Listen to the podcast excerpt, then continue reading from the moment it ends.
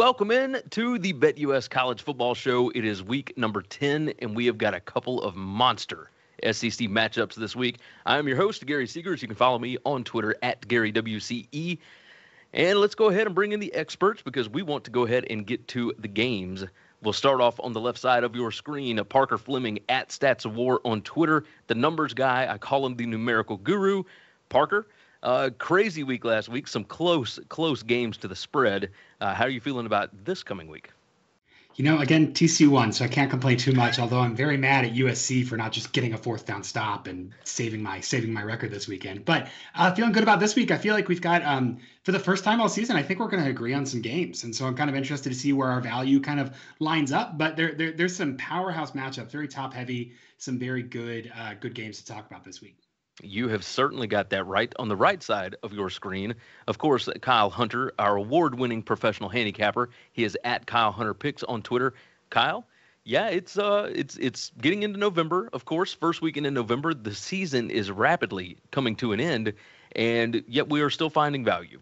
All the data points that we have gathered, uh, lots of unders, lots of, you know, it, it, this is what we get when we get late in the conference season, right? Absolutely. Yeah, the, the games get even more important and uh, you need to check the weather even more. So I'll be talking about the weather quite a bit, I'm sure. But uh, looking forward to these games. There's some uh, some huge games and then some under the radar games, and we kind of like that mixture. Oh, you have certainly, certainly got that right. Let me go ahead and let everybody know to go ahead and like the video for us if you would so kindly. Uh, quite a few people watching already. Go ahead and hit that like button. It's the little thumbs up that is underneath the video. That helps us out as far as algorithms and all the computer background stuff. So go ahead and hit that. Make sure that you are subscribed to the channel. We hit 10,000 uh, last week, I believe it was. Uh, it feels like a long time ago, even though I know it wasn't. But yes, we, we hit 10,000. So go ahead and hit subscribe if you have not already, because I know that there are a lot of you that are watching the videos that are not subscribed. So go ahead and do that. If you can't join us live every Tuesday and Wednesday at 1 p.m. Eastern Time, there is, of course, the podcast. That is the BetUS football show on all of your favorite podcast apps. We would recommend Apple and Spotify, but only because you can actually review us over there, and we would appreciate those five star reviews there. Gentlemen, let's go ahead and recap what we have done thus far on the season. Last week, not our best week, but pretty good. Uh, I went four and three, Parker three and four, Kyle two and two. So overall nine and nine last week. Overall on the season, I'm sitting at 36, 20, and 2. Kyle is 20 and 17. Parker 29, 27, and 1. That brings us to an overall record of 85, 64, and 3. That is 57.05% against the number. And gentlemen, that ain't bad. That ain't bad, especially this late in the year. I uh, I feel good about things. I really do. Let's move into the games. We have only got six on the docket for today, but that means a longer Tennessee Georgia preview and a longer Q&A. So toss in your questions into the chat. We are looking forward to talking about really as many games as we possibly can. So let's start off with a little Pac 12 action on Friday night. Oregon State heads to Washington. Washington, a four point favorite at home in Husky Stadium. The total sits at 57. Of course, latest numbers at BetUS. 10:30 p.m. Eastern Time on ESPN2. So late game for the East Coast just perfect primetime spot on a Friday night in Seattle. Oregon State won last year 27 to 24 in Corvallis. Oregon State 1 and 9 straight up, uh, 4 and 6 against the spread, but they are 3 and 0 against the spread at Washington. So, yeah, maybe a little bit of a trend towards Oregon State in this spot. Kyle, I'm going to start with you here. Uh, the Oregon State defense has improved. They're now number 32 in defensive success rate, number 20 in PPA margin. Uh, Gulbranson, the quarterback, has really been more than decent. He's actually been a pretty good quarterback. The freshman running back, Damien Martinez, nearly 300 rushing yards in the last two games. Washington has a defensive problem. How much of that gets shored up just simply by playing at home? Is it a home road split that we're seeing here? What, what do you see in this matchup? Well, I'm going to start out with putting my uh, weather hat, so to speak, on. You know, Friday at kickoff here, the National Weather Service calling for 18 miles per hour wind, gusts to 25 miles per hour, and 80% chance of rain. So could get kind of nasty for this game. Obviously, we have a good amount of time before the game, so pay attention to the weather between now and then. Um, I really thought about playing the under in this one. uh, when it was sitting at 61. I maybe should have played the under just to bet back the over if nothing else, but uh, know, this one is tanked to now four points. The total. Uh, Oregon State playing really slowly, 120th in tempo out of 131 teams. Chance Nolan's back at practice, probably won't play this game. I don't know that it really matters who's at quarterback for Oregon State. I think these guys are pretty even. Uh, played pretty well. Uh, Marco Brewer, a really solid offensive lineman for Oregon State, is out for the season with an injury now. Uh, I think that does hurt them a decent amount. Oregon State ranks ninth in PFF run blocking grade. That this will hurt them at least some. Uh, still a pretty good unit for sure. Washington's defense is kind of interesting because definitely the weakness is their secondary. They're by far worse than the run defense.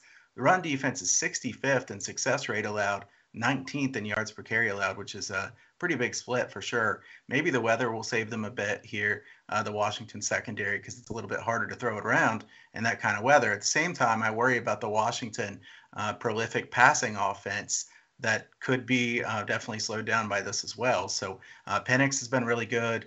Uh, this is a, a, game where I would have leaned Washington in a perfect weather game. I still lean the under here. Uh, 57, you're getting a little bit tight. Uh, but uh, Washington's offense, the, the question is, can they run the football? They're 100th at PFF in rushing offense. They're only averaging 3.72 yards per carry in Pac 12 play. So, like I said, uh, given a normal game state, I would uh, want to take Washington. And uh, in a normal situation, I wouldn't lean to the under. But if this weather does come to fruition, that's certainly my lean. That does make sense. As you mentioned, the Washington offense has been awesome, incredibly prolific. Number two in PPA per drive offense in the last five weeks. Uh, the defense, though, just absolutely putrid. Number 127 PPA per drive, uh, again in those last five weeks. Uh, Parker, you look into uh, you look at what they're actually doing. Number 122 in PPA per pass, but they're number 61 in PPA per rush in the last five weeks on defense. Can Penix and the wide receivers Odunze and McMillan get off to maybe a fast start here? Uh, you know, obviously weather dependent, but if they get to a fast start, I don't know that Oregon State has the tools to really be able to keep up here. Yeah, that's that's really what this looks to be is kind of a, a, a, marathon, not a sprint. And I feel like Washington's better equipped for that. Of course, weather is a consideration. Um, but one thing to look at uh, on the season, Oregon State is fourth in rush rate over expected against, meaning that given just a basic set of down and distance and yard line, teams are passing a whole lot more against Oregon State, kind of trying to exploit that. But as you mentioned recently, they've been a little worse against the run. So this defense overall is is pretty good. I have them at 36th in EPA per play, but 86th in rushing uh, EPA per rush and 31st against the pass. I think that rushing has been uh, rushing success specifically has been Washington's kind of Achilles heel on offense. I have them at 43rd in rushing success rate, but they're 16th in EPA per rush. Of course, that includes some scrambles. Um, and I think that they should be able to kind of exploit that defense. Uh, the other thing that I really like here for Washington playing at home is that Oregon State does play really slow and they want to run the ball a lot. 107th in rush rate over expected. Um, they're 45th in rushing success rate, only 40th in EPA per rush. So the um, they're going to want to put together these sustained drives. They're not as explosive to kind of go pound for pound, shot for shot with Washington. Uh, even against a relatively weak Washington defense. Uh, again, Washington's defense, 126th in EPA per pass, 85th in EPA per rush. So substantially better against the rush. And knowing that Oregon State doesn't like to pass very much, they're going to be able to shore up the box and, and improve that rushing defense a little bit and not have to sacrifice any passing efficiency here. So Washington's offense is third overall in EPA per play. Um, I think that even, even though their defense has been pretty bad, um, they, will be able to score to kind of keep them ahead of, uh, of Oregon State here entirely. So um, getting this at four, I think that you're you know you're thinking Washington has the firepower to just get that extra touchdown, get that extra score. Even if this does become a slugfest, last team with the ball wins, you can see a world where Washington, just through how they run their offense and how efficient and explosive it is, fifth in rush rate over expected, fifth in EPA per pass. Um, should be able to compensate enough against a very run heavy Oregon State offense to keep this one out of reach. So I'm going to ride with the Huskies in Seattle. Um, I think that the the weather only uh, only improves uh, the the case for them, makes it a little uncomfortable for the visiting team. So give me the Huskies and give me the four. I like it. I like what you're doing there. Let's make it official. Parker is going to ride Washington to cover four there. Uh, just a little fundamental note to pay attention to Oregon State, number 99 in FBS in giveaways per game. Washington is number four. Washington does not turn the football over, uh, something that Oregon State has been taking advantage of from other teams. Oregon State also number 87 in penalties per game, Washington number 68. So eh, just something to pay attention to. But Parker is going to ride with the Huskies in this one. We're moving along to the Saturday slate. And don't worry, guys, we're going to hit action here in a little bit. Air Force minus seven with a total of 40. Of course, latest number at BetUS against Army. This one, of course, in Arlington, Texas. Uh, last year, Army won the game 21 to 14, but Air Force as a seven-point favorite over Army is uh, a little surprising until you really dive into the numbers. Army is four and one against the spread in their last five games against Air Force. Uh, the underdog in this matchup is a six and zero oh against the spread in the last six games. Parker, I'm going to start with you here. Army has been it, looks significantly better since Jamel Jones took over at quarterback in the last two games. The offense is number three in PPA per rush uh, in the last five weeks. The defense, though, just a complete disaster. Uh, they are number 31, excuse me, 131, dead last in rushing success rate allowed, number 129 in stuff rate, number 126 in PPA per drive defense. It, I mean, it is really, really bad. But is there something maybe to the fact that they know what this offense is for Air Force? And Air Force has kind of been on the decline themselves. What, what do you see here? I mean, how do you not take the underdog and the under in every Service Academy game? I'm sure that Kyle has a great trend for us here. It says like that's just how you make money these days. And so um, I, I, obviously think situationally you've got to account for that. This is a fun example where you know like I, I do these aggregate numbers and they're pretty fine tuned, but you get these Service Academy games, man, and stuff just gets weird and gets different.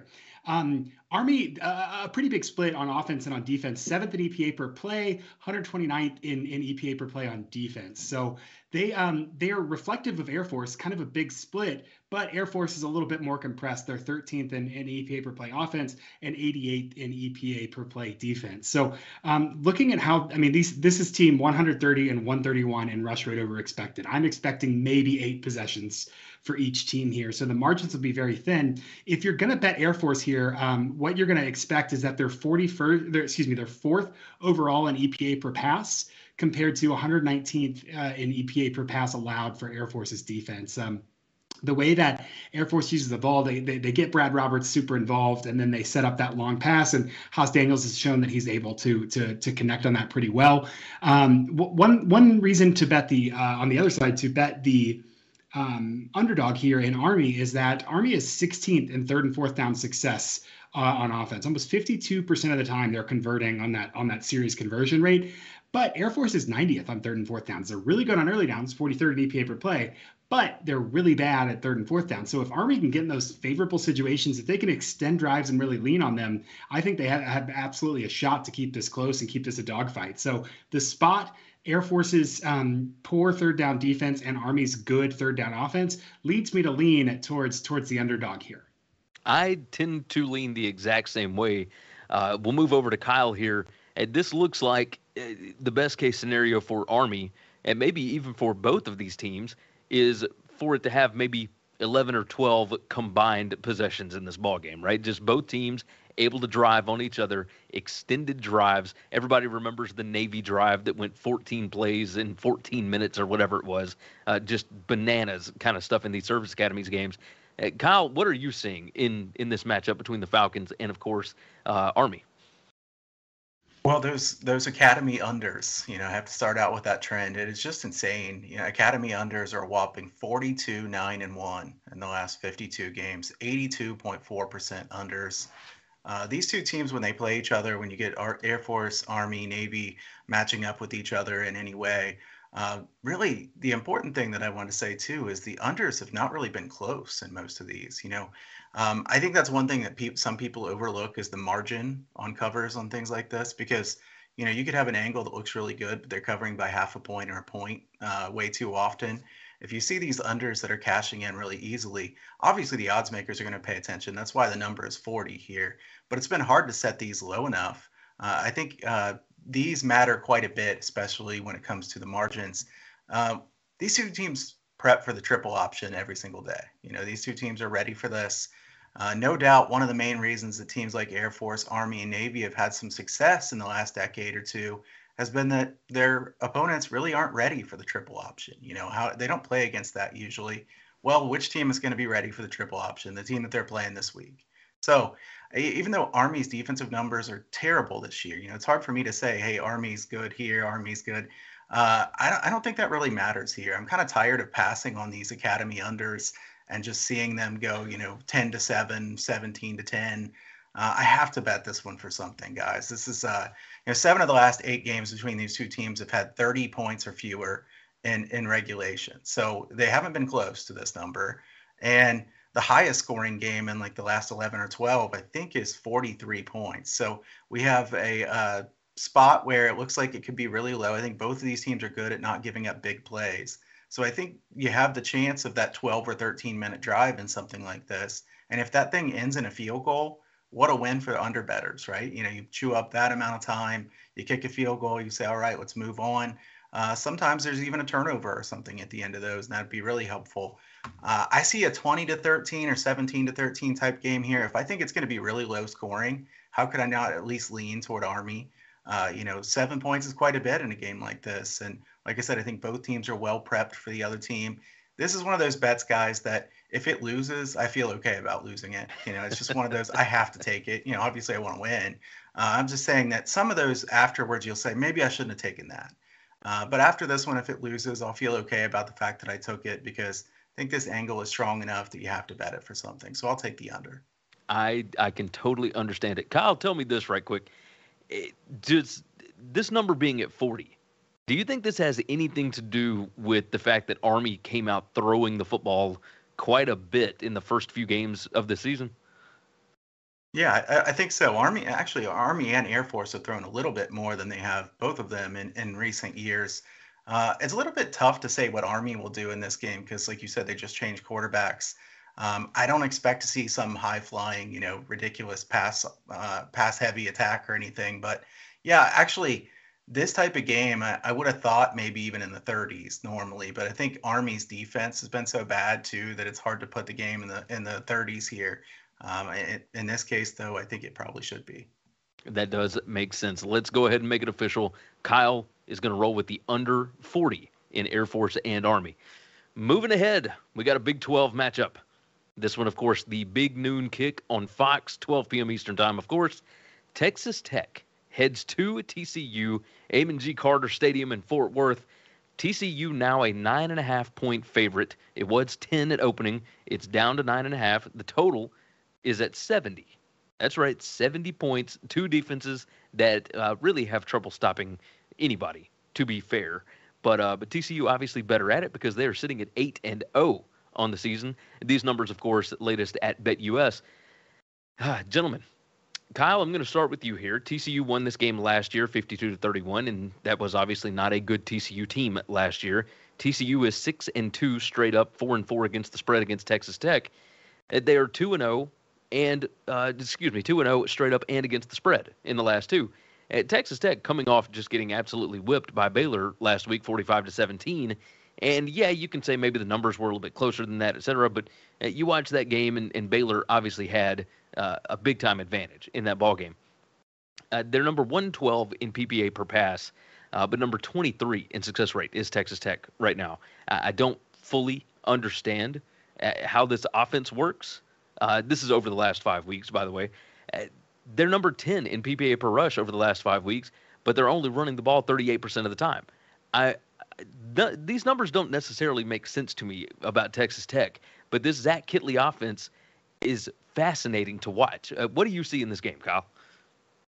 Well, I, I mean, uh, maybe call me a little bit crazy, but 45-17 wasn't terribly indicative of the score. I mean, I know that, that Baylor I know that Baylor should have won, but I mean, you, you look at the stats, it certainly should have been closer than that. Morton threw three picks. Uh, overall, they threw five interceptions, and, and really, uh, you know, 28 points is, is much bigger than the margin should have been. Texas Tech has been bitten in some of their big games by slow starts this year. That was the case again last week.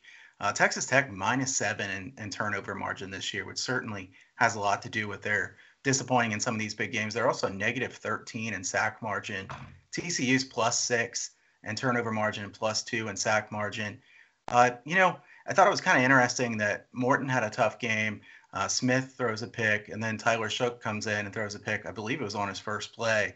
Uh, you know, not a not a great spot. I, I, don't even really know why he would come in at that point. You know, it's kind of tough to to bring him in at the end of a game. Uh, didn't seem like a great decision to me. Two really explosive offenses in this game, second and 18th in explosiveness against two defenses who struggle to stop explosive plays, 126th and 106th. There should be a lot of big plays. The total is certainly set very high. I would want to take an over in this game.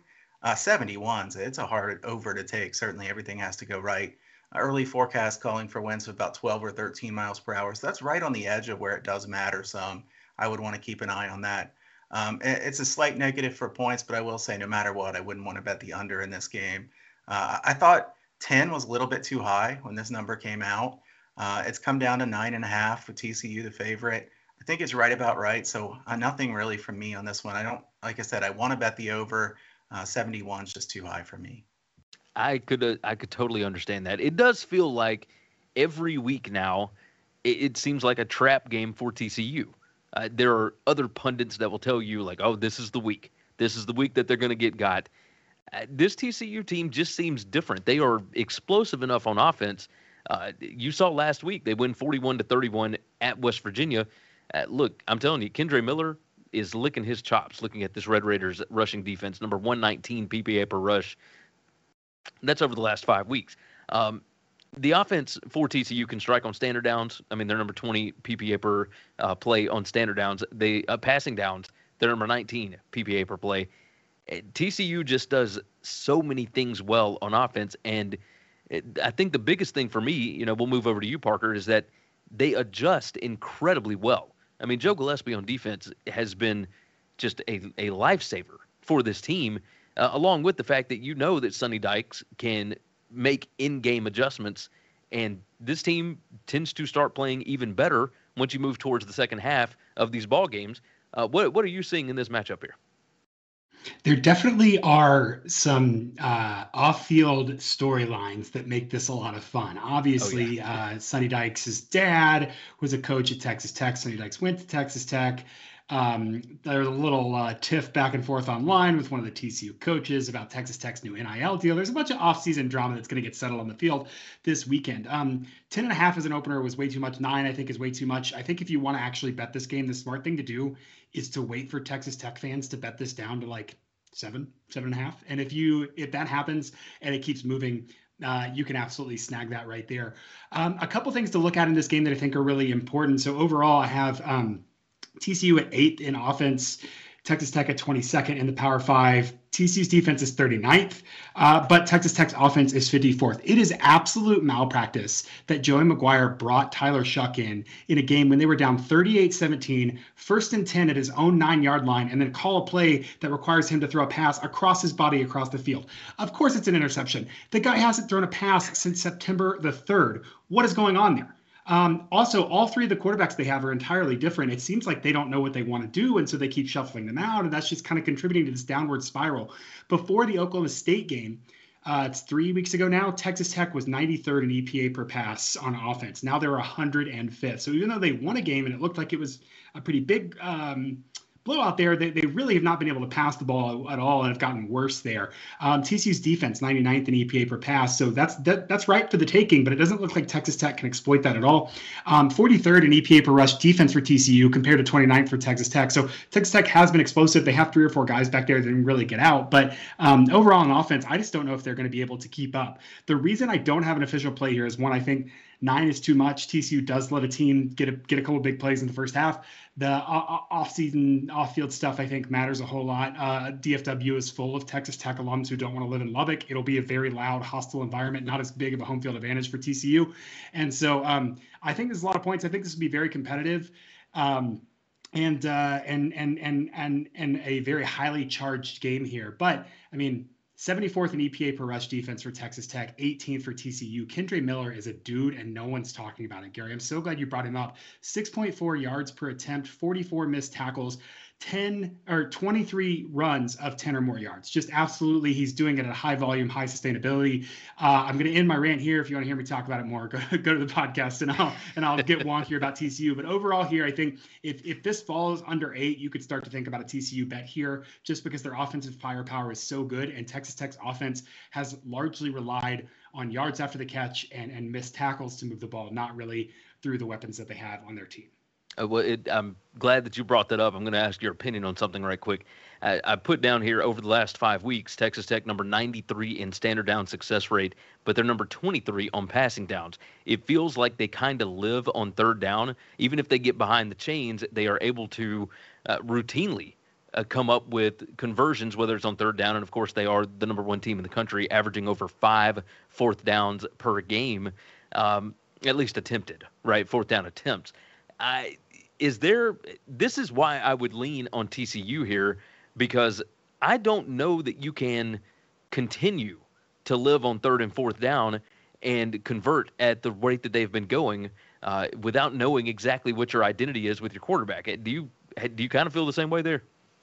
I think they're I think they're milking some value out of the offense that they don't necessarily yeah that's like making them look a little better than they are. That being said, last week against West Virginia, um, two for three on third on fourth downs, nine for 17 on third downs. TCU let West Virginia extend some drives and and had some issues in those short down situations. So um, TCU also had a couple injuries in the back end yesterday or uh, yesterday last week that um, that may cause you to you know put that in doubt. But Texas Tech is going to extend drives, and knowing that they one could, could get a really big PR boost from winning this game, and two are are the underdog. I expect them to be very aggressive, a lot of trick plays, a lot of fourth downs um, and try and really spread this TCU defense thin because it is the weaker unit of uh, uh of TCU's too. I mean, that's not saying anything controversial. The defense is worse than the offense here, and so I think they'll try and make some hay there and know that they're going to have to do everything they can to one keep TCU's offense off the field and two score enough to to keep this within striking distance.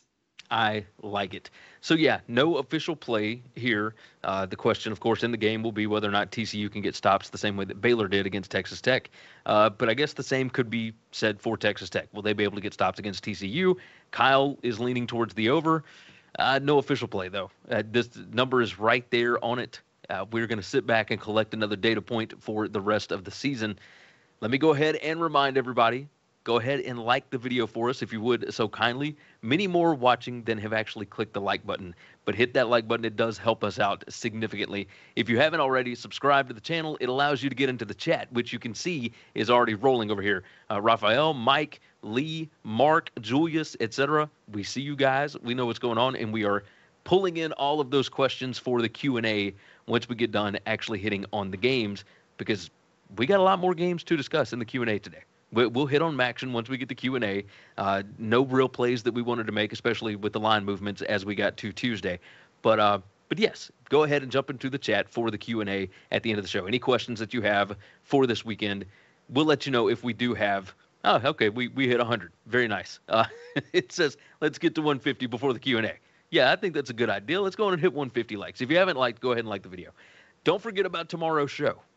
We have got another big time matchup, along with several other incredibly enticing games that we're going to hit on tomorrow's show. So make sure that you're back here. We do this every Tuesday and Wednesday at 1 p.m. Eastern Time. Gentlemen, let's continue on. Let's do this thing. North Carolina at Virginia. ACC battle, 12 p.m. Eastern Time on the ACC network.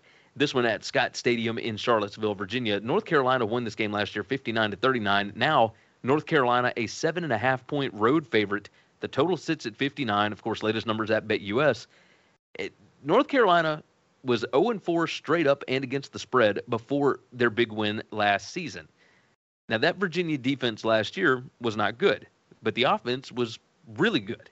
This year, it's completely flipped, just completely flipped around.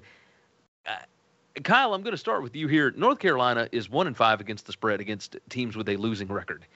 Virginia is one and five against the spread in their last six at home, but they are eight and three in their last 11 ACC games against the number. This is a weird, weird spot to me. Uh, Virginia coming off of that 14 to 12, just horrific four overtime game against Miami, in which they lost. Uh, they've only scored 20 points one time since week one. They're averaging 14.43 points per game in that span. Uh, this had a lot of line movement, Kyle. Nine and a half down to seven and a half. What are you seeing here? I mean, a couple things here. Uh, you know, you know the uh, the old freezing cold takes type thing. I remember seeing one the other day, and I don't want to call out whoever it was. I don't really remember, but somebody had said like this is going to be an amazing pairing. Uh, Tony Elliott with uh, Brennan Armstrong. This is going to be so fun. uh, what a freezing cold take that was. I mean, that's about the worst you could get.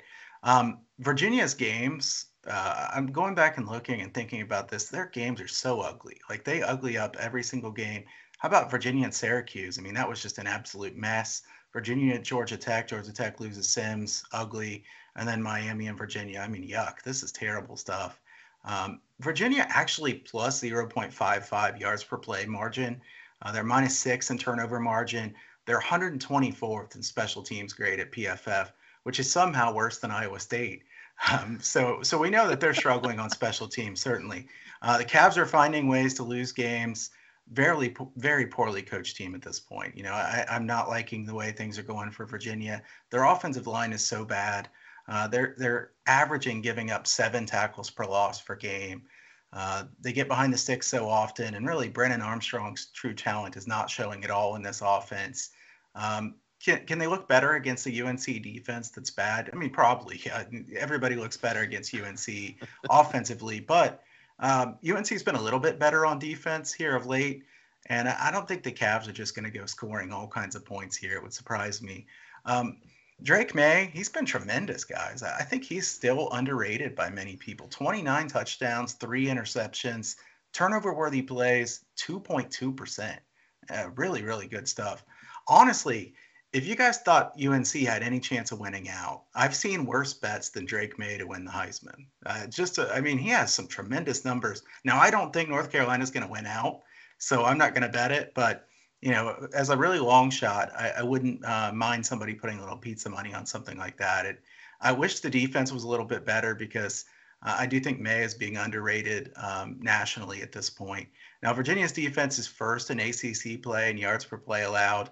I think that's skewed though. They played Louisville with a backup quarterback, Georgia Tech with a backup quarterback. They haven't really played the best offenses in the ACC. Well, now they do.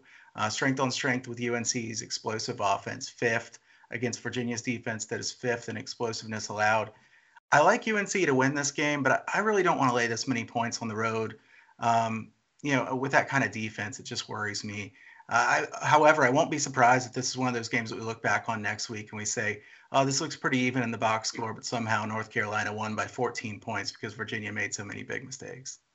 I could definitely understand that. Uh, I look at this North Carolina offense. Number one in passing success rate in the last five weeks. Uh, Virginia, of course, on defense is number 45 in that metric. The run game is basically the quarterback, Drake Maye, uh, who you brought up, of course, the Heisman. Uh, if they were to go undefeated the rest of the way and beat Clemson in the ACC title game, yeah, I I could certainly see him in New York. And if you don't have anybody else emerge, really, and of course there's C.J. Stroud, obviously, and Hendon Hooker. There's other names, but you get him in there in a big time spot in that ACC championship game and knock out a contender. Yes, absolutely, it does make sense. Uh, the running backs for North Carolina, Hampton and Hood, they have been really good against bad running defenses. And Virginia is number 83 in rushing success rate allowed in the last five weeks. Just something to pay attention to. While their numbers overall may not look great, they have been really good against bad defenses. Uh, Virginia, number 128 in giveaways per game. North Carolina is number 47. Uh, one team is much more likely to give the ball to the opposing team. Parker, I'm going to bring you in here. Virginia's pass defense numbers look great, uh, but again, you know, it's what Kyle brought up. Like, who exactly have they played? We're talking Georgia Tech, Miami, uh, Louisville. You know, and, and Cunningham wasn't himself. It didn't seem Duke, et cetera. Like, it, there's there's spots uh, where maybe this this maybe these numbers are a little bit fraudulent, right? I hate to say that because the numbers to me tell an entire story. But uh, when we need to start to pay attention, there's other numbers out there that can tell you why they have such good stats here. What are you seeing in this ballgame?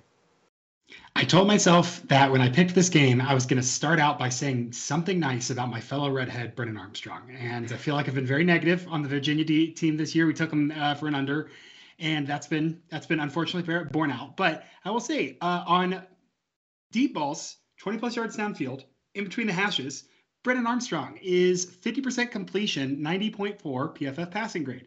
The dude still has a cannon and can still put the ball downfield and, and be explosive. A lot harder when you're running for your life, a lot harder when the route trees aren't as sophisticated as they were last year, and you know, whatever. But Brennan Armstrong still still slinging the ball, still chucking it.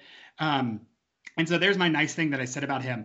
Uh, that being said, Virginia's averaging 16.9 points per game. UNC is averaging 4.18. Adjust that. Give me 10 points both ways towards the middle to opponent adjust that.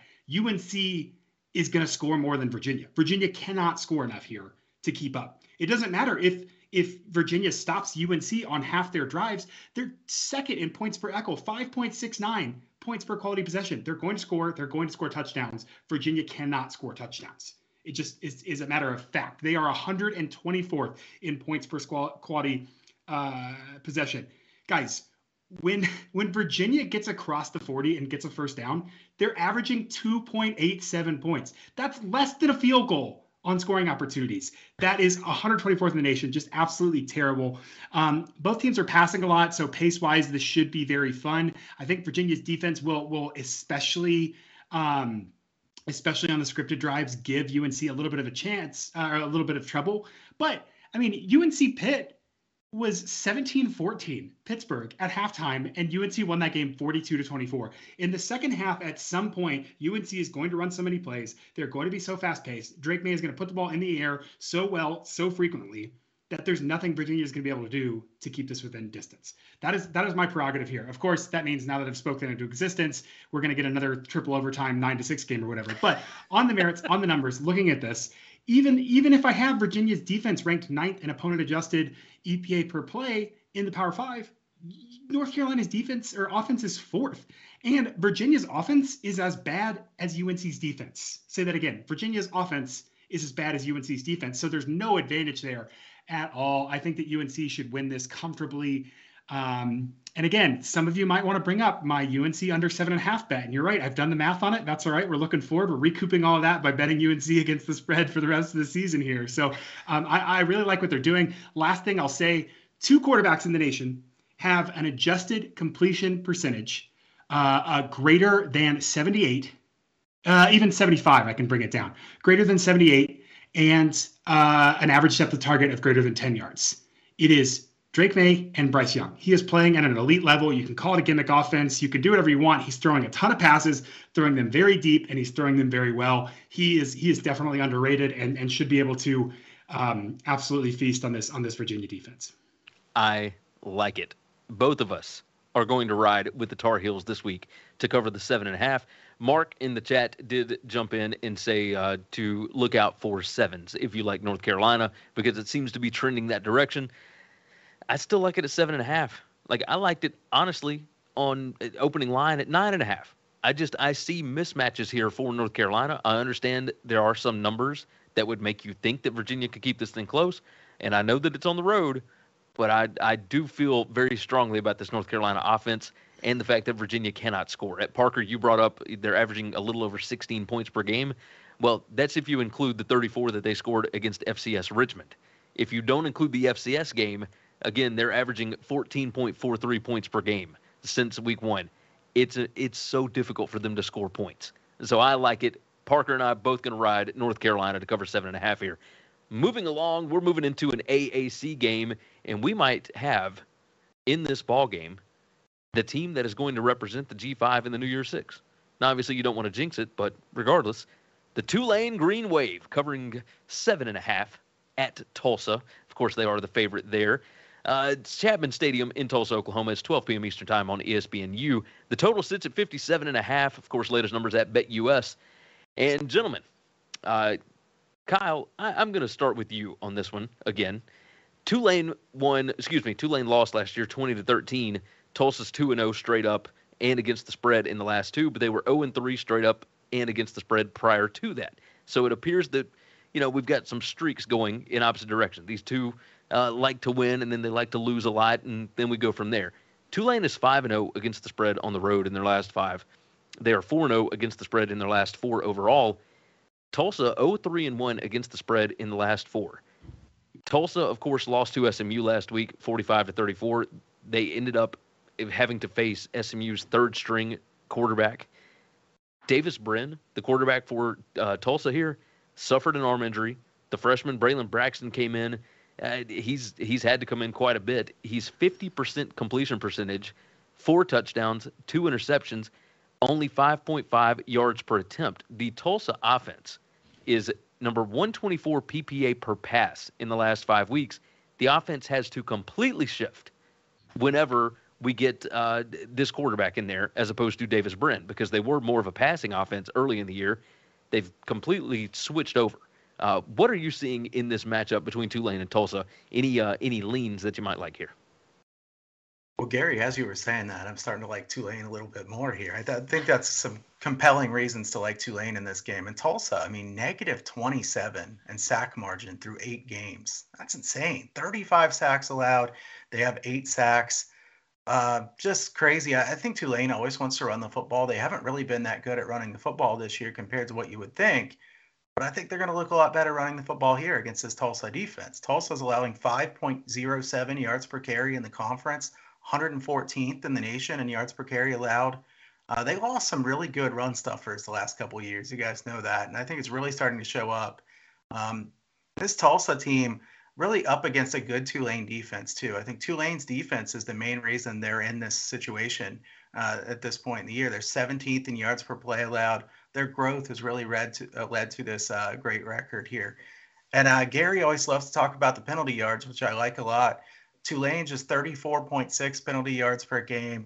Tulsa 61.1. Tulane's always been a good fundamental team uh, with Fritz. Spot wise, I think this is a really good spot for Tulane. They're coming off a bye week, um, while Tulsa got beat up there and, and lost to SMU. So I certainly lean Tulane. Another thing here that I wanted to point out: Tulsa is one and six against the spread in the first half so far this year. I think Tulane first half not a bad option in this one as well. So I'm going to be betting either uh, Tulane first half or Tulane minus the seven and a half for something here in this one. Uh, that'll be a pizza money bet of mine. I like that idea. I do like that idea. Yeah, you brought up those numbers as far as penalties per game, um, or excuse me, not per game, but penalty yardage. Uh, Tulsa number 56 in overall penalties per game. Tulane is number nine. As far as turnovers go, Tulsa number 123 in FBS in giveaways per game. Tulane is number 13. One team turns it over the other one does not. And you have seen, uh, you saw it in the Tulane Memphis game when Tulane was up 35 to nothing at the half over Memphis. Uh, when you get turnovers on this team, like Tulane can absolutely house them. Absolutely. Parker, I'm going to bring you in here. Uh, Kyle mentioned this. Tulane is coming off of a bye. The defense has not been as good over the last five weeks. They're number 77 in PPA per drive, but they got Michael Pratt back five touchdowns, zero interceptions, 70% uh, completion percentage in the last three weeks. They are 3 0 against the spread and straight up on the road so far this year. This looks like a fantastic football team in Tulane. And Willie Fritz, I mean, a 2 and 10 record last year. This team's sitting at 7 and 1 right now. What, uh, what do you see in this matchup? Man, this team could so easily be 8 0, and it's really frustrating because I think it'd be really fun to talk about what their ceiling was with a win over Kansas State, who looks like they're you know poised to get back into the Big 12 championship there. Um, uh, a G5 team with such a big marquee win could really have an argument for for some serious placing in, in the postseason here. But uh, a fun season nonetheless. I really think that the, that I, I agree with Kyle. I, I, I like pizza money on Tulane here. Tulsa does have a little bit of that grit in them that likes to keep things um, keep things close, make games difficult. But they've underwhelmed me a couple times. One thing that I think that really stands out, um, you know, Tulane's defense is much better than their offense. They have their defense at 19th, their offense at 26th uh, among G5 teams. So um, their, their, their defense has been a lot better. But Michael Pratt is a very good quarterback and has done well for them. One thing to note. Uh, Tulsa's defense, 96th in EPA per pass, but 57th in EPA per rush. Um, Michael Pratt, when he runs play action, is completing 75.7% of his passes, 11.2 yards per attempt. And you couple that, we've got to go three places to get this point home. But rush rate over expected, Tulane is 84th, 2.3% more than the average team. So Tulane running a lot, running a lot of play action when they pass, and Tulsa is way worse against the pass than they are the run, but their run defense isn't good. What is that a recipe for? That's a recipe for Tulane to run until Tulsa brings a guy up in the box, run play action, and get a big play touchdown, rinse, lather, repeat. So I think that this offense might be a little bit better looking against this Tulsa offense because they'll be able to exploit that dimensionality here. Uh, Tulane 34th on early downs EPA, Tulsa 87th. So um, some really favorable matchups for this Tulane offense. On the flip side, what Tulsa has been able to do is sling the ball around with Davis Brin when they've been good. They're 19th in EPA, uh, e- excuse me, uh, 44th in EPA per pass. Tulane is 72nd in EPA per pass, but I think their rushing floor is is something they've relied on, and they won't be able to. They're 19th in EPA per rush. Tulane is 23rd, and Tulane is 15th in third and fourth down success rate allowed. So um, I, I, think absolutely the signs for me are, are Tulane being able to pull away here. Um, I think they're a very balanced team, and this offense should be able to exploit just the fact that Tulsa is so one-dimensional on defense. I think they'll get a lot of play out of that. So I like a, I like a Tulane pizza pizza money bet here for sure. I like Tulane more than just pizza money. I am actually going to put a unit on this. I like Tulane quite a bit. You brought up third downs there, Parker. Uh, both defenses have an advantage when it comes to third downs, but uh, I trust Tulane more here. And I understand, you know, everybody wants to bring up the trends of Tulsa as an underdog, right? Uh, I think it was the Ole Miss game this year. They were 22 and 1 as a touchdown of uh, 10 points or more, or whatever it was. Look, that's a different situation. You got a different quarterback in here. You don't have Joe Gillespie as the DC anymore. Like, things are not the same at Tulsa. And this Tulane team is absolutely rolling. Everything that you brought up, exactly what I wanted to bring up on this. And, and just in basic terminology, basic numbers, PPA uh, per play margin on this. Tulane is number 54 and Tulsa is number 124. Like, and that's over the last five weeks. One team is getting better, one team is getting worse. And I will go with the team that is getting better. Give me the green wave to cover seven and a half. I will make it official on my card. Now, let me go ahead and remind everybody before we jump into this last game, and then we'll jump into the Q and A. Go ahead and hit that like button for us. We would certainly, certainly appreciate that. We're trying to get to 150 before we jump into the questions and answers, of course. But if you do have any questions, uh, you can always toss them into the chat. We will put them all together, and uh, and then we will jump into that Q and A there. Uh, subscribe to the channel, all the wonderful things. You guys know what you're supposed to do. Help us out. All right, gentlemen, a monster matchup this looks like it's going to be number one versus number two.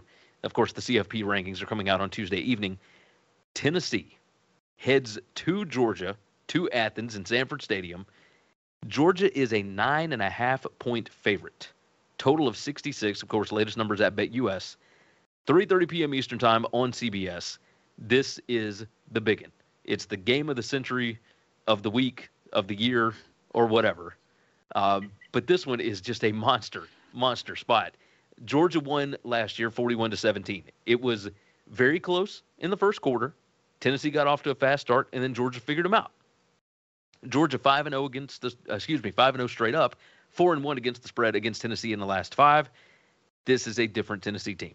At sometimes when we bring up these trends, eh, you got to learn exactly where the trend fits. At eh, different coaching staffs, different everything, right? Tennessee 4 and 0 against the spread uh, versus winning teams so far this year. Georgia 13 and 6 against the spread at home against a winning road team. Uh, there's there's certain trends that just seem to go both ways here. Uh, Kyle, let's uh, let's start with you here. There are 11 NFL starting quarterbacks that are younger than both Hendon Hooker and Stetson Bennett. Uh, the Tennessee defense here, nine of their top 10 tacklers are upperclassmen. Four of the top five sack getters are also upperclassmen as well. So this is a team that has been built for a long time. They've been through a lot of adversity at that Tennessee program. They are fired up for this ball game. Georgia, on the other side, a lot of injuries to pay attention to. Nolan Smith, it appears that he is going to be out for the year with a pec injury. The defensive back, Dan Jackson, out as well. Don't know exactly how much that hurts the secondary, but regardless, the defensive tackle, Jalen Carter, has dealt with injuries uh, for weeks now. The running back Milton, uh, he's been hurt. A.D. Mitchell might be coming back. Darius Mims got hurt last week, dealing with a knee injury. Uh, they've got other offensive linemen that are having issues, etc. Uh, Georgia is going to need their tight ends to kind of own the middle of the field in place of the running game. This is just such a monster, monster matchup, and there are so many little intricacies in this spot that you have to pay attention to and actually uh, look at when you when you try and decide on a number for this game. Uh, Kyle, Georgia opened eight and a half, and it's now out to nine and a half. Uh, what are you seeing between the Bulldogs and the Vols? Well, I, I think Tennessee blowing out Kentucky last week was an impressive showing. You know, that was a tough spot for them. That was an easy look ahead spot. Uh, Will Levis with a really bad showing in that game didn't even get to 100 yards.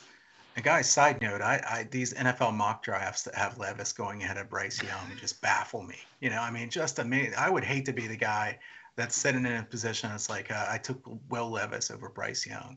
Here's um, here's my problem there, and and why I'm so worried about that. I thought the same thing about Josh Allen, and no, I don't think you can replicate Josh Allen, right? But I saw the completion percentage, and I saw the, and I thought there's no way you can make a guy significantly more accurate, and he he completely proved me wrong uh, at Buffalo. So that's where I'm a little concerned. But no, there is nothing that Will Levis has done to this point to show that he should be uh, like a, a top five draft pick at all. You're right, Kyle sure, yeah, and and um, that's even more me saying Bryce Young is that good. I know he's shorter, but you know that that's not everything. Uh, Kyler Murray's been pretty successful. Uh, I think Bryce Young might be better than him. So uh, this is a this is a spot though for in, in this one where Josh Heupel's teams have been an absolute machine, or as uh, the the young kids call it nowadays, a wagon here in the first half. Uh, all time, uh, Heupel's teams are 29 nine and one against the spread. Uh, just absolutely blowing people out in the first half. Um, you know, hey, before I, I think, before you continue on with that thought, what in the world is a wagon? I, I don't know. I just I just know it means they're cashing in constantly. That's, oh, that's okay. really all. I mean, they're just they're just winning constantly. They're they're too good. So uh, you'll have to ask somebody older. younger than me for the exact definition of wagon. But I just I always think it's funny to say somebody's a wagon. Oh, that's I, great.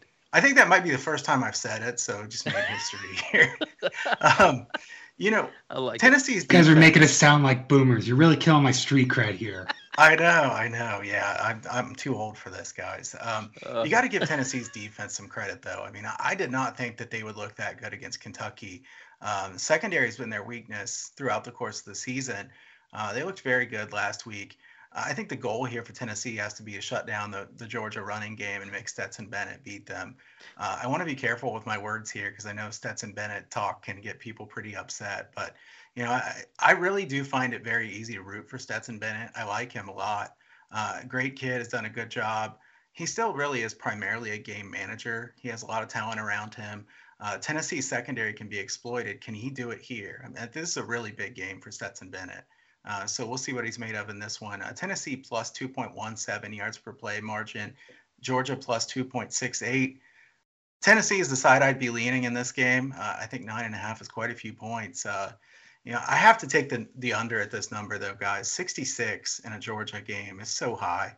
I don't even really want to bet the under in this one, but it's one of those where uh, Georgia plays slow enough, has a lot of long drives. They're really not that explosive on offense. A lot of very long drives um, bottom 20 in explosiveness in the country. I realize Tennessee plays really fast. Everybody knows that.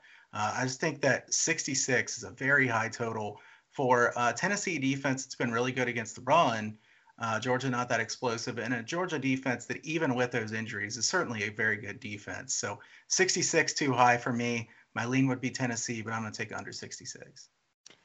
I could definitely understand that. Uh, if if you're betting the under 66, you would almost maybe have to lean towards Georgia getting the win here, but eh, not necessarily because when you look at these Tennessee numbers, they're they're pretty good at running the football. They can control the clock. There was a drive against Kentucky early last week where out of 14 plays in the drive, I believe they ran on 12 of them. I mean, just watching them be able to dominate both on the ground and through the air was uh, just remarkable. Absolutely remarkable. Uh, Kentucky has got a good defense, and Tennessee just absolutely blasted them back to the Stone Age last week. Jalen Hyatt, again, averaging like 30 yards a catch early last week. It's just insane to look at what he's doing. Uh, Parker, you know, I'm going to move over to you here. Look at some of these numbers. Last five weeks, Georgia is number 130 in pass explosiveness allowed. They are number 76 in the country in 40 plus yard passes allowed that ain't good when you're going up against the Tennessee offense. Uh, I think the I think the Georgia secondary is a little bit suspect here. Georgia is number 90 in havoc rate over the last five weeks. Tennessee's offense is number one in havoc allowed. There's some questions here. Uh, the Tennessee, you know, defense, eh, their weakness is of course the passing game, but I, don't know that Georgia can really extend them down the field, right? They, I don't know that they can take advantage of some of those spots. You're going to have to use those tight ends in the middle of the field in order to maybe keep the ball away from Tennessee. What what are you seeing in this ballgame? I think that Georgia would absolutely love if Tennessee said, "Hey, make us beat you deep," because they are really good at getting guys open and just kind of saying, "Hey, like Stetson Bennett, it doesn't matter if you throw the ball well, the guy's there." Um, yeah. And they certainly don't have the athleticism at the wideout position that they did last year, for instance. But they really have, you know, with rolling three deep with just absolute freak tight, tight ends and uh, and their running backs. Um, getting involved in the pass game, I think they can thrive on the short game and not ask Stetson Bennett to do a lot. The trap for Georgia here would be trying to get into a um, almost said something I should have said it on air. Trying to get into a contest with Tennessee about who can score more, um, and, uh, and, and trying to keep up pound for pound and, and try and playing Tennessee's game. That's what Alabama got into, mostly because Alabama was blowing some coverage in some mind blowing ways against this Tennessee team. That being said, um, I want to pump the brakes a little bit on Tennessee's defense. Kentucky's offense, for instance, is 51st in opponent adjusted EPA per play. They're not very good. Um, I've been pretty low on them this season. So I have Tennessee's defense as 18th in the Power Five, which is still good, but I, I don't know that I give them so much credit. Um, I think they've they've definitely benefited from the weaker um, uh, from from playing some weaker weaker offenses. Um, the thing about last year's game is we talked about like kind of the punch and the counter punch. And Tennessee had a great punch last year. They scored a touchdown on the first drive. They had zero counter punch. They had absolutely nothing. And a lot of the reason was their their targets were largely concentrated last year. Um, Cedric Tillman and Velus Jones Jr. You know had 167 of Tennessee's targets last year. This year they've got uh, five guys with 20 targets. Um, they're really spreading the ball around. Hyatt's leading with 58, but then you've got McCoy with 50, 43, and Tillman and Keyton are, are, split with 32. So they've been able to move the ball around. I know they're filling in with some injuries and kind of replacing there, but they really have kind of uh, you know, eight, nine guys with 10 targets. They're, they're a little bit more multiple. I think their counterpunch will be a lot more credible. Georgia's defense, fifth overall in EPA per play, and their offense is seventh. So I like what they're able to do in terms of efficiency. And obviously, the big matchup here is, you know, Tennessee's pass defense is 103rd, Georgia's pass offense is 13th. Um, but one thing that Tennessee's been really good at on defense is kind of the bend, bend don't break. And with Georgia not being as explosive on offense, being a little more successful um, third in EP, third in offensive success rate, 10th in EPA per offense. So again, a little more successful than explosive. Tennessee's 16th in points per quality possession, uh, 3.11 allowed. And so if they can play bend don't break, if they can force Georgia to a field goal on a couple drives um, and, and, get that explosive play, I really think that they could keep this uh, with a chance to with a chance to score to tie or win at the end of the game. I, I think we'll get a um, kind of a mini shootout with fewer possessions, but every possession is going to matter. Both teams are going to score on most of their possessions. Um, and and Tennessee's explosiveness, I just don't know that you can count them out, especially if the game goes under here. So uh, my numbers lean towards an under. Uh, I like Tennessee's explosiveness. I'm going to take Tennessee in all these points. This feels like too much for an offense that is very annoying, won't quit if they're down, and has the possibility to score a touchdown from anywhere on the field with one play. Um, and so I like Georgia to win. I think they're the better team but I, I like Tennessee to cover. I will go ahead and tell you, Parker, I have four different sets of numbers that I run each week, right? It, a lot of them based solely on points per play, along with pace, etc. Some of them uh, PPA per play or EPA per play, uh, along with opponent adjustments and da da da da. Two of my sets of numbers have Tennessee favored this week, which was mind blowing when I actually saw it. And then, of course, the line comes out. There were a lot of people thinking that this game would actually be Georgia favored by double digits. Something that worries me for Georgia. The defensive lineman Zion Logue came out in press availability this morning and said the tempo, we're not going to let it affect us. I wouldn't say we've owned in on it, uh, but we'll probably work on it a little bit this week. And he was just straight faced, like, yeah, it's no big deal. It, Georgia has not faced a team that runs as fast as what Tennessee does. So I, I'm a little concerned that maybe they're underestimating exactly how fast it is because Alabama players did come out afterwards and say, "Whoa!" Like that was we know we saw it last year, but when you don't practice against it all the time and you have trouble replicating what they do in practice, it's a whole different deal once you get into the game. Uh, the deal for me, Tennessee is number seven in turnover margin. Georgia is number seventy-one. That's one thing to maybe look at. If Georgia turns the ball over, Tennessee can take advantage of that really quickly. We saw it against Kentucky last week The other side of this, though, is penalties per game. Georgia's number four in that spot. Tennessee is number 110. How much is Sanford Stadium going to be a factor in this ball game? I'm like you, Parker. I think that Tennessee is going to be able to keep this close because I think every single possession is going to be huge in this spot. I think it's too many points. I'm going to take Tennessee plus the nine and a half here. It would not shock me to see them get this win. Uh, I have said in the past that this is not the LSU 2019 team, but man, there are an awful lot of similarities. When you've got old quarterbacks like this, that you've got a bunch of upperclassmen on this team that have been fighting through a bunch of adversity, like I said earlier, I, I think this is a good spot for Tennessee. I really do. I know, I know Georgia absolutely whipped Oregon, and that's a eh, somewhat similar kind of offense. Eh, but that was game number one. This is way later in the year. Tennessee's got a lot of confidence. I like Tennessee. So the official plays here Parker and myself going to ride Tennessee plus nine and a half. Kyle, you're riding the under 66 on this. All of it makes sense to me. All of it makes sense to me. All right. We hit over 150 likes. That's pretty nice. That's pretty nice. I like that.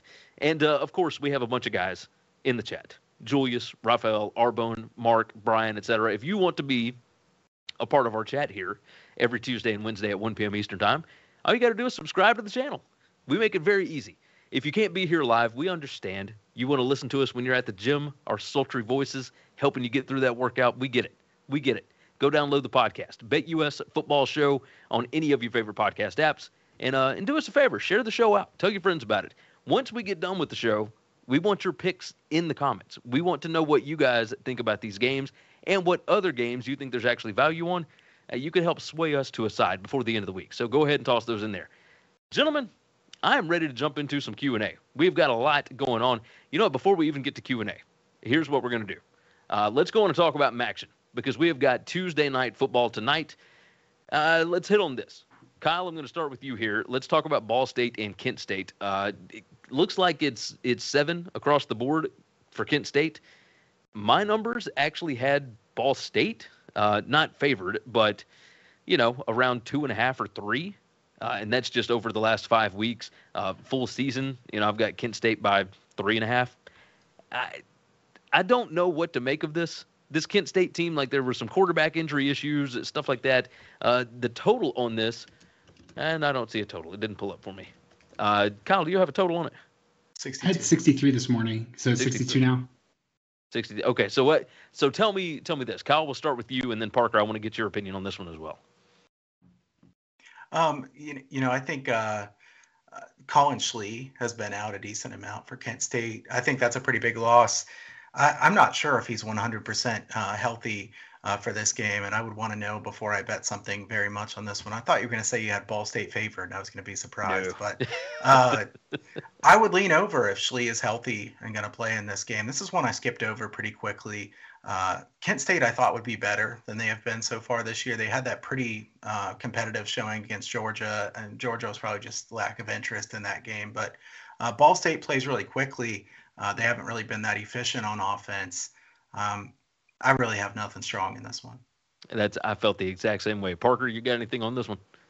Yeah, I'm right at six. I would be inclined to lean more towards, you know, Kent State's offense is 24th in the in the group of five, um, and, but Ball State's defense is 32nd. They're relatively better on defense, so um, I would lean towards Souter and Lewis. But there's some injury issues, and it's a weeknight MAC game. So if my line is too close to the spread, man, I just can't.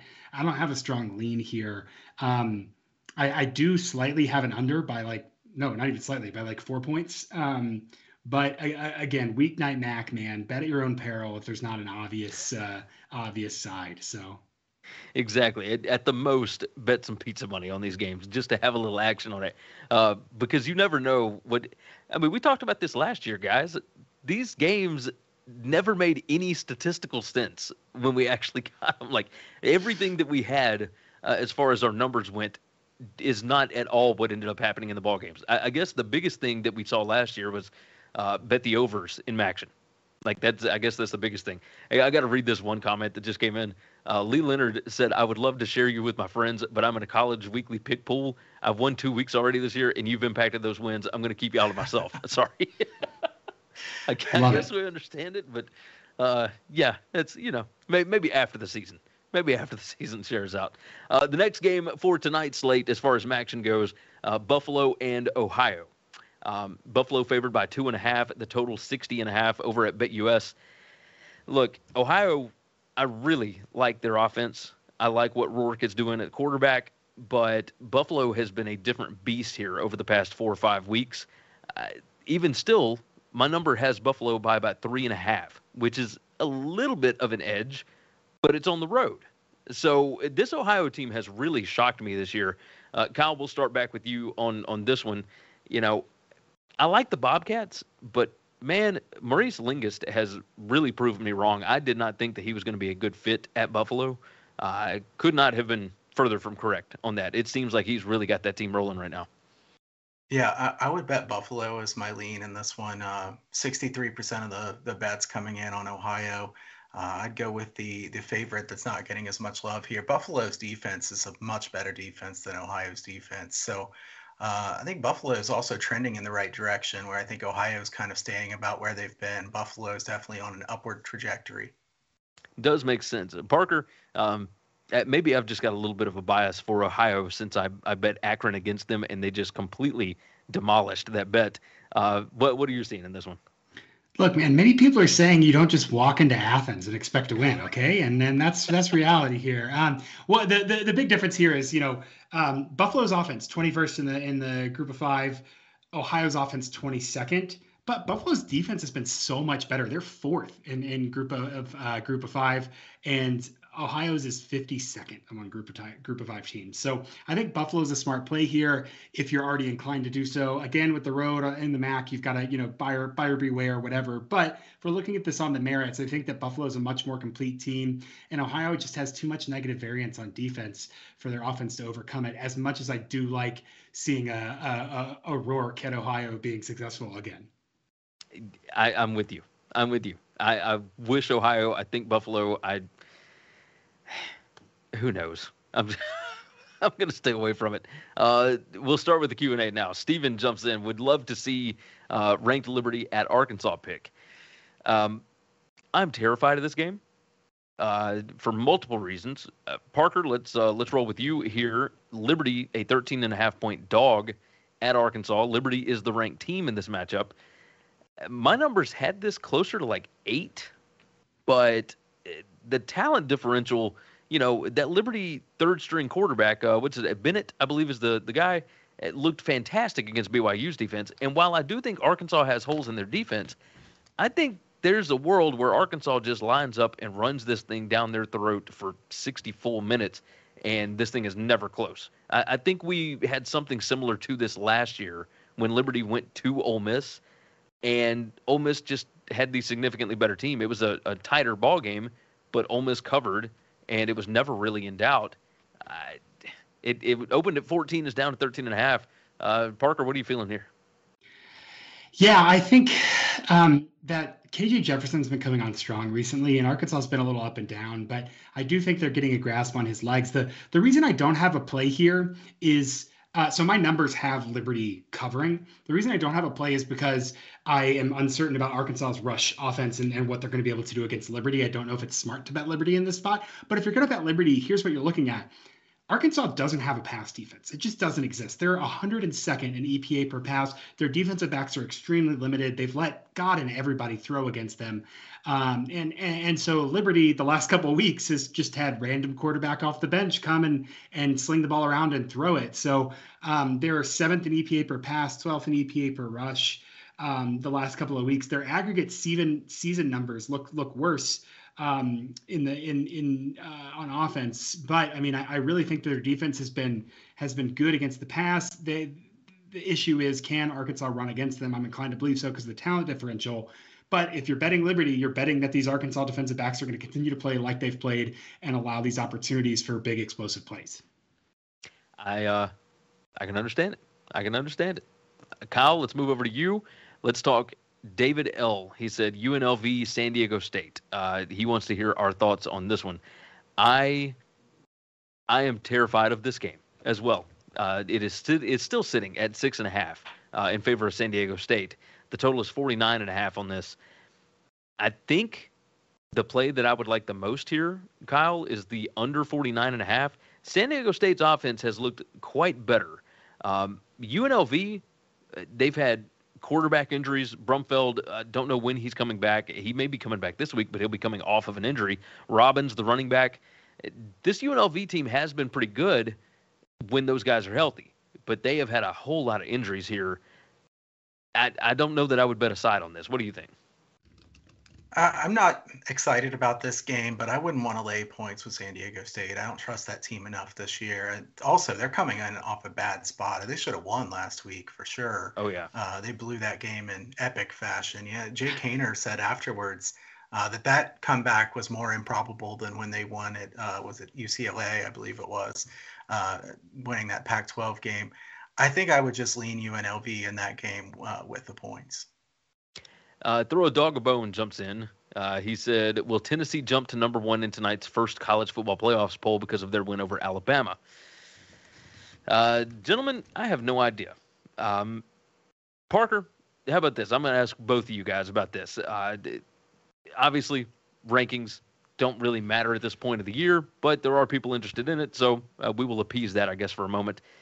I, I think Georgia and Tennessee are going to be one and two. I think Ohio State will be three, and it'll be because of the wins over Oregon and over uh, Alabama. Uh, Parker, I know that you don't care about this, but, but what do you feel on this? Uh, will Tennessee be number one tonight?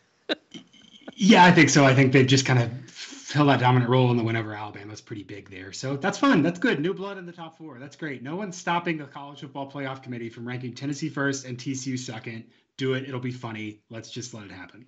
I like it. A little Texas and Tennessee. I'm I'm good with this. I'm good with this. Uh, Kyle, how do you feel about it? What do you think? T- Tennessee number one tonight? Yeah, that's that would be my guess. Is Tennessee's number one tonight? And as a Buckeyes fan, I kind of hope they're rated a little bit lower have them have a little bit of a chip on their shoulder or something. I know there's going to be some other Buckeyes fans are going to say, "Why are they rated so low?" But uh, you know, at this point, it really doesn't matter. And if anything, it just gives you extra, uh, you know, chip on your shoulder if you're a little bit lower. I think Tennessee deserves to be number one at this point. I like it. I'm looking forward to seeing Alabama ranked outside the top 10 because they couldn't get it done against the number one team on the road. So we'll see what happens with that one. Uh, George jumps in. Duke minus nine and a half against Boston College. This one on Friday night. Uh, he said quarterback out. How is BC going to put up numbers? Uh, oh, he said if the BC quarterback is out, how is BC going to put up numbers? Is is Jurkovec out or Jurko, however you say it? I've said it 18 different ways since he's been there. Um, I've not seen an injury update on him. Um, but even when he was in, it's not like they could put up numbers. They put up three points on UConn. Uh, that, but that's the issue here. You also saw this team with Zay Flowers put up 34 points on a Louisville defense that just held Wake Forest to eight turnovers and what 21 total points. Just ridiculous. Like these teams are so Jekyll and Hyde. Um, I would lean Duke because that's the more proven commodity at this point. And what are the odds that BC goes from scoring three points on UConn to, you know, being able to score multiple touchdowns against Duke? I don't foresee it happening. But uh, Kyle, you know, uh, I'll, I'll let you jump in here. What what do you think on this one? I, I haven't seen if uh, is, is going to be out for sure or not, but uh, that definitely would matter. I, Boston College not a team I'm excited to bet no matter what. So uh, I'm not betting Boston College. The question is whether I would bet Duke or not. Uh, a lot of books have this up to 10. I mean, that's, uh, yeah. do you really want to lay double digits on the road with Duke either? I mean, I think this is a tough, tough game. I, maybe, maybe under if uh, Jurkovec is out. I don't know. Yeah, the total is 47 there. I'm telling you this: if if he's announced as out, uh, that thing will go well beyond 10. Sure. Like it, it, this thing will be closer to 13 or 14. Mike Elko's done a good job with the Blue Devils, uh, but there's still you know there's still some questions there. Eh, little little eh. Carlos jumps in. Q and A. Gary, what's your take on App State at Coastal Carolina Thursday night matchup? Uh, that one is sitting at App State minus three, and it's juiced at minus 115 at BetUS. The total sits at 64 on this. I am terrified of this game because my numbers have Coastal favored by 1.7 points, and and I don't like the matchup because I saw what App State did to Georgia State a couple weeks ago, and they just completely whipped that team, completely whipped Georgia State on the ground. And Coastal Carolina is like bottom 10 in the country in rush defense. I don't think their guys can hang in this ball game. I, I do think that you know Grayson McCall is the better quarterback uh, than Chase Brice, but App State, another one of those Jekyll and Hyde teams. I mean, this is a team that went on the road and lost by 12 uh, at Texas State. I mean, that is not a good football team, and yet here we are. You know, App State going on the road at Coastal. This is one that I would stay away from. Uh, do with it what you will. Uh, my numbers have Coastal favored. I don't like the matchup though. Kenneth Dalton jumps in. Uh, Arizona plus 17 and a half at Utah. Arizona another backdoor. Hey Parker, I'm gonna toss this one over to you. What do you think about the Arizona backdoor covers here? um, it's my own fault. Uh, Utah's been playing a little bit you. better here. I was on that. I, I just 17 is a lot, man. But that was look, that was Saturday night in the desert. Things get weird Saturday night in the desert. I'm okay with that. Um, I have this as about 16 for Utah, and I mean, Arizona's got the worst statistical defense, unadjusted and adjusted. Um, you could do whatever you want to it. It's real, real bad. But their offense has been kind of fun, and they've been able to kind of move things. Mario Williams ended up not playing for USC or going out early. I think that game was actually broadcast only on satellite or something crazy, and so you couldn't get it. But uh, watching, you know, watching the box score, it looked like he wasn't playing. So that was kind of a bump that affected it as well. I'd be inclined to take Utah with a big lead at home. The way that Utah season's going, I really think they're trying to twist the knife uh, on teams gear up for this run, uh, you know, to kind of uh, push for the postseason, given that they've been, you know, unsatisfying in a couple plays. But um, they're 22nd in EPA per play offense, and Arizona's 131st. So I think Utah will be able to bully them and do whatever they do. And the benefit is, I think they won't play as fast as USC, and so fewer possessions, bigger margin, just because Arizona won't have as many chances to spam the ball to Jacob Cowing and catch up. I'd lean towards Utah at home here, but we got burned on a double digit spread with Arizona, and I bet them on Three Dog Thursday last week or two weeks ago, and they they they uh, cashed for me. So um, Arizona, they're they're not they're not quitting, and they're just chucking the ball, man. Uh, hey, here's what I want to know about this game: Is Cam Rising going to play? Come on, Kyle Whittingham, help me out here. I know uh, uh, Petros uh, that does the FS1 games is real mad about that because they got zero warning. It, it's not like it, anybody that follows me on Twitter, I was livid last Thursday night when he did not dress out for this game. He came out in warm-ups, went through reps, and then came out in like a yellow shirt holding a clipboard. And just uh, what happened? How does this how does that and then there's been no update this week. Absolutely nothing. Like just beyond frustrating. I still think that the backup is good enough to be able to cover 17 and a half at home against Arizona. But de Laura, Cowing, like you just said, Parker, absolutely. Uh, moving along, we've got a few more here to hit. Uh, hey, Kyle, Robert S., what are your thoughts on UTSA and UAB? This one's, uh, I believe, UTSA favored by one and a half, or is it down to one now? Um, and I do not see Huh. Uh, yeah, it's one. It's one. UTSA by one on the road. Total of 53 on this. Uh, Kyle, you, you got a thought here? I I'm a little bit out on UAB at this point. Yeah. Do we know if uh, is Dylan Hopkins still out here or? There's been no update. I, yeah, I think because it's concussion, it'll be uh, later in the week. See, that's one of the problems with a lot of these is we're sitting here going, who's going to be the quarterback, and that's such a so important. I, I wouldn't have even considered betting this game. Uh, I, probably UTSA slight lean, if anything. Yeah, that would make sense. I mean, it's that's such a weird game to try and bet right now. Like UAB at home is significantly better, but they've had a problem with turnovers too. Like just, uh. um, Robert jumps in. What are your thoughts on South Alabama versus Georgia Southern? Uh, Parker, you got a feel on South Alabama and Georgia Southern? Uh, that this is a team in Georgia Southern that really likes to cover as uh, as home underdogs for sure. Uh, the line sits at four right now in favor of USA here, and uh, 60 and a half is the total. So, what you thinking? I I, like Georgia Southern as, a, as an underdog slightly. I have this closer to about three points, three and a half. So four there, you get a half point uh, overall. Georgia Southern's offense, 23rd in EPA per play, uh, really balanced. 31st in the pass, 28th in the rush. USA is 25th in EPA per pass defense, seventh in EPA per rush defense for a 10th overall defense. So you've kind of got a best on best there situation that that's really fun to watch. Um, the the the difference is that USA hasn't been great on offense, but they haven't been the complete disaster like Georgia Southern's defense has been. Georgia Southern 118th in EPA per play. So, um, again, on the merits, on the numbers, Georgia Southern at home, I like it slightly, but because their defense is so crazy, I don't know that it, I, that that's again explaining why it's not on my card, even if my numbers have it that way. Is that defense is just so bad? I don't know if I can bet it as an underdog. It does make sense. Does make, it's why I've stayed away from them, and yet they continue to cover. Kyle Vantrease doing his thing. Uh, William Herman jumps in, Middle Tennessee versus Louisiana Tech. Uh, I looked really hard at this game. Kyle, I'm going to toss this one to you. Um, I don't know what to make of either one of these teams. like, I, I, wanted to bet MTSU here um, because I don't know what's going on with the Louisiana Tech quarterback situation. I think they're it, it's either the backup or the third string guy, and he might be better than what they had in there with uh, with Downing. So I mean, Louisiana Tech loses to Florida International last week, and I still think they're pretty decent, especially at home. You uh, you got a feel on this one? I'd bet the over if I was betting this game. As yeah, Louisiana Tech's given up. They, have yep. given up a bunch uh, to everybody. Some massive plays.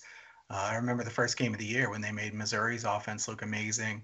Uh, Louisiana Tech has made a lot of offenses look really good. Middle Tennessee is at least capable of those explosive plays. So over would be my lean in this game.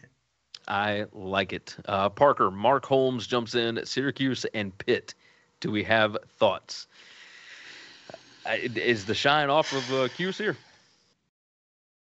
I think that Syracuse should be better than Pitt here. The thing is that like Pitt's defense is fine. Their offense is just so aggressively opposed to doing anything and moving the ball. And Pitt is a bounce back, or excuse me, Syracuse is a bounce back here. Like they're obviously not as good as Clemson, but I think they could compete here. Um, you know, the biggest thing is that like Syracuse's defense has been really bad against the rush. They've been really good against the pass, and Pitt just wants to run the ball. And so even if you could try and say like, oh, maybe their defense matches up better, I, I have this as a toss up with Syracuse as a slight favorite, but Syracuse is 113th in EPA per rush. Pitt is 45th, and they're rushing 4.8% more than the average team. That's 98th. Um, I, I, think Pitt's just going to run the ball early and often, and we're going to get a slow, sleepy game. And um, I just don't know that I trust Syracuse's run defense with the volume that they're going to see. I could totally understand that. I'm in the same boat as you. I had this closer to a pick 'em, and with what Notre Dame did to them on the ground last week, yikes. Uh, Mitch jumps in. What do you guys think about San Jose State? Are we we're covering that tomorrow, aren't we? Tomorrow. Yeah, okay, never mind. We're, we're, we're doing that tomorrow. William Herman jumps in, Western Kentucky and Charlotte. Uh, Kyle, uh, Charlotte last week, of course, they they fired the president of Club Lit, and they come out and get a massive win, at score on I think seven straight drives or maybe eight straight drives, uh, touchdowns, and get a big win over Rice, who had looked pretty good up until that point. Eh, what uh, what do we see here? I mean, I think the number is 16 and a half. Um, I don't I don't know how much I trust Western Kentucky. This this is a tough one. I will say I'm happy that we got a question on one that there's not a quarterback injured in the game. It seems like because we were on a roll of about five in a row where one yeah. of the quarterbacks was injured. Uh, situationally, I think I would want to take Western Kentucky because I don't think that Charlotte's actually going to prove to be good the rest of the way. I think that's one of those one game bumps.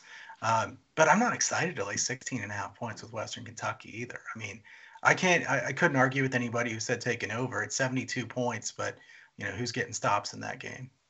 I I don't see anybody getting stops in that one. Not at all. Uh, let's see. Arbone. Oh yeah, he asked about the MAC games. Um, let's see. Oh, Scotty. Uh, Scotty 57-75 jumps in. Oklahoma State versus Kansas. This line kind of stinks. I think it's up to three and a half now. Um, Parker, what are you seeing with Oklahoma State? Now, obviously, just got obliterated last week. But I mean, my numbers. I thought this would be a perfect spot to, you know, catch Oklahoma State off the bounce back. You know, it didn't look great last week. They're going to want to play harder this week, et cetera. They got a lot of dudes injured right now. There's just who knows what to expect here. And Lance Leipold and that bunch at Kansas can scheme it up, man. And it doesn't matter whether Daniels is playing a quarterback or if it's Bean their misdirection, their all their pre-snap motion, everything that they're doing completely confuses defenses. And they are able to get some cheap scores in these games. My number is closer to a freaking pick 'em than it is to Oklahoma State favored by three and a half. I got I got nothing here. What what are you seeing on it? Yeah, there's a lot of there's going to be a lot of situational betting here because like you certainly wouldn't expect the Mike Gundy team to be as bad as they were last week. Um, and there is an argument that Oklahoma State had some serious injuries and has had for a couple weeks and kind of outplayed those injuries and it finally caught up to them against Kansas State and they just kind of folded after the first quarter and said, "Yep, we're pretty much done here." Um, I mean, you look at uh, Deuce Vaughn, 22 attempts, 7.2 yards per attempt against Oklahoma State. Devin Neal's not Deuce Vaughn, but they could still run and, and kind of punish up the middle. Um, you know, looking at at my numbers on this, I I do have Oklahoma State um, winning this by about five points on the merits. That's Kansas defense is still really bad. It's um, 55th in EPA uh, per play. Uh, but this Oklahoma State defense has been pretty bad too, 51st overall, and I think Kansas can punish them. So I, am really torn here because again, I think blind resume, I'd be inclined to bet Kansas covering. But knowing that it's Mike Gundy, knowing that it's a bounce back after a really bad week, they're going to have some guys get healthier here. Um, if this was in Stillwater, I'd have no problem betting Oklahoma State, and so I'd still lean there. But again, I you're you're doing a lot of non-quantitative stuff to to find an edge on this one, and, and so that's kind of outside my purview. I I can understand that. I can understand that.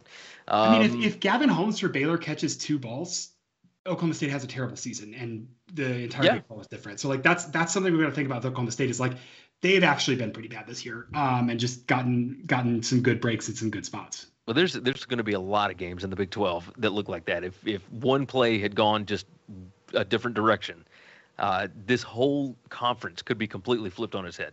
Just unreal. Uh, Steve Lawrencell jumps in. Illinois minus 15 and a half over the dumpster fire that is Michigan State. Kyle, um, I don't see that on our card for tomorrow, so we can go ahead and hit that one. Uh, 15 and a half. I, I will tell you that personally, three of my numbers had Illinois by over 18 points in this spot, and I could not bet it.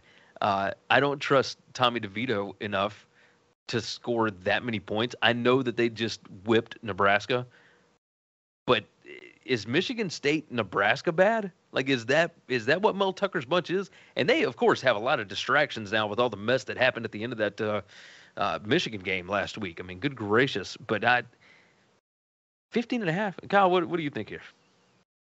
Yeah, I mean, you, you wouldn't see me agreeing with Michigan and Jim Harbaugh very much, but what a ridiculous uh, showing there by Michigan State in the tunnel afterwards.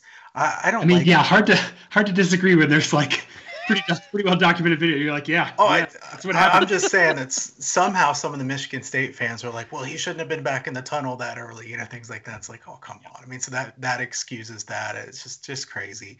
Um, at Michigan State, I don't like the way their program is going at all right now. I, I would bet Illinois if I had to bet a side in this game. I, I, like unders in Illinois games. This is pretty low, but I mean, Michigan State's not going to score very many points here. Ryan Walters, amazing job. Uh, Chase Brown, tremendous. Uh, lean Illinois and under. That thing's actually dropped to 15 now. So the total is 43 and a half, and now it's 15. Um, and we had uh, somebody jumped in there and said Michigan. Oh, Vincent jumped in the chat said Michigan State team total under. Uh, let me get out my trusty team total calculator here. So our total is 43 and a half, and our spread is 15.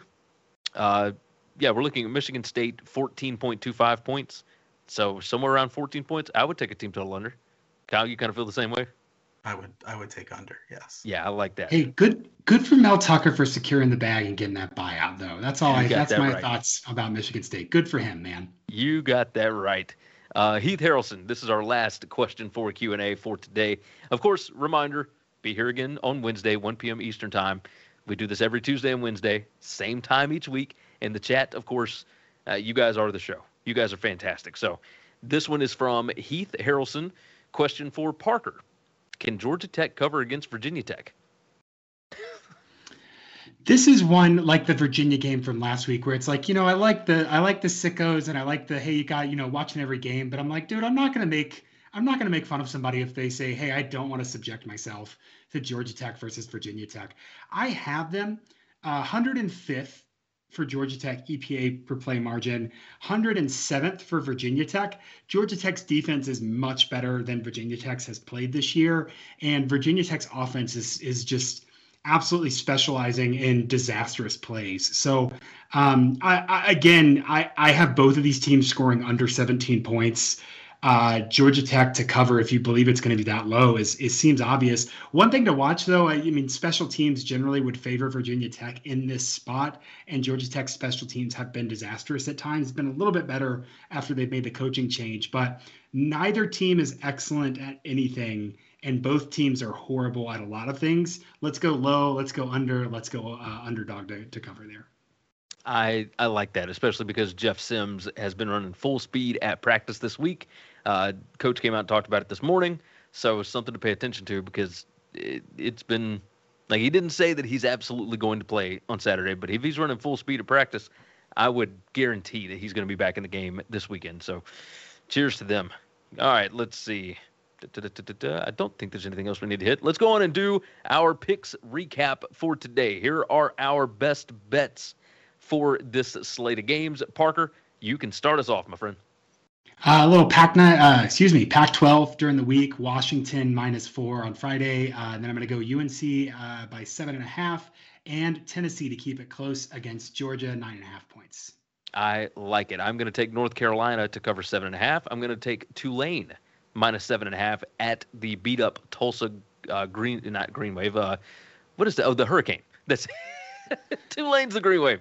Uh, Tulane minus seven and a half, and I like Tennessee plus nine and a half to keep it close with Georgia as well. Kyle, what you got for us? I like Air Force and Army under 40, and I like Tennessee and Georgia under 66. I also like that Tulane play, so I'm going to put some pizza money on that one. I like it. Gentlemen, what a fantastic, fantastic show.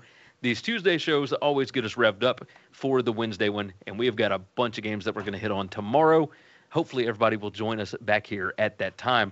Um, make sure I go through all the notes. Uh, anybody going to be on Three Dog Thursday this week? I don't think so. All right, so college football not represented this week. That's okay. That's okay. But you should still go check it out over on the BetUS TV main channel. Uh, very, very good stuff over there from our buddy TJ. Like the video for us on your way out the door. Subscribe to the channel if you've not already. That allows you to get into the chat each and every time out. And make sure that you share out the show. Tell your friends about us. We uh, we want to see this thing continue growing. We have uh, grown quite a bit so far this year. We're not even quite to week 10, and we've got a long ways to go. We'll be here all through bowl season, national championship, and so on. It just continues.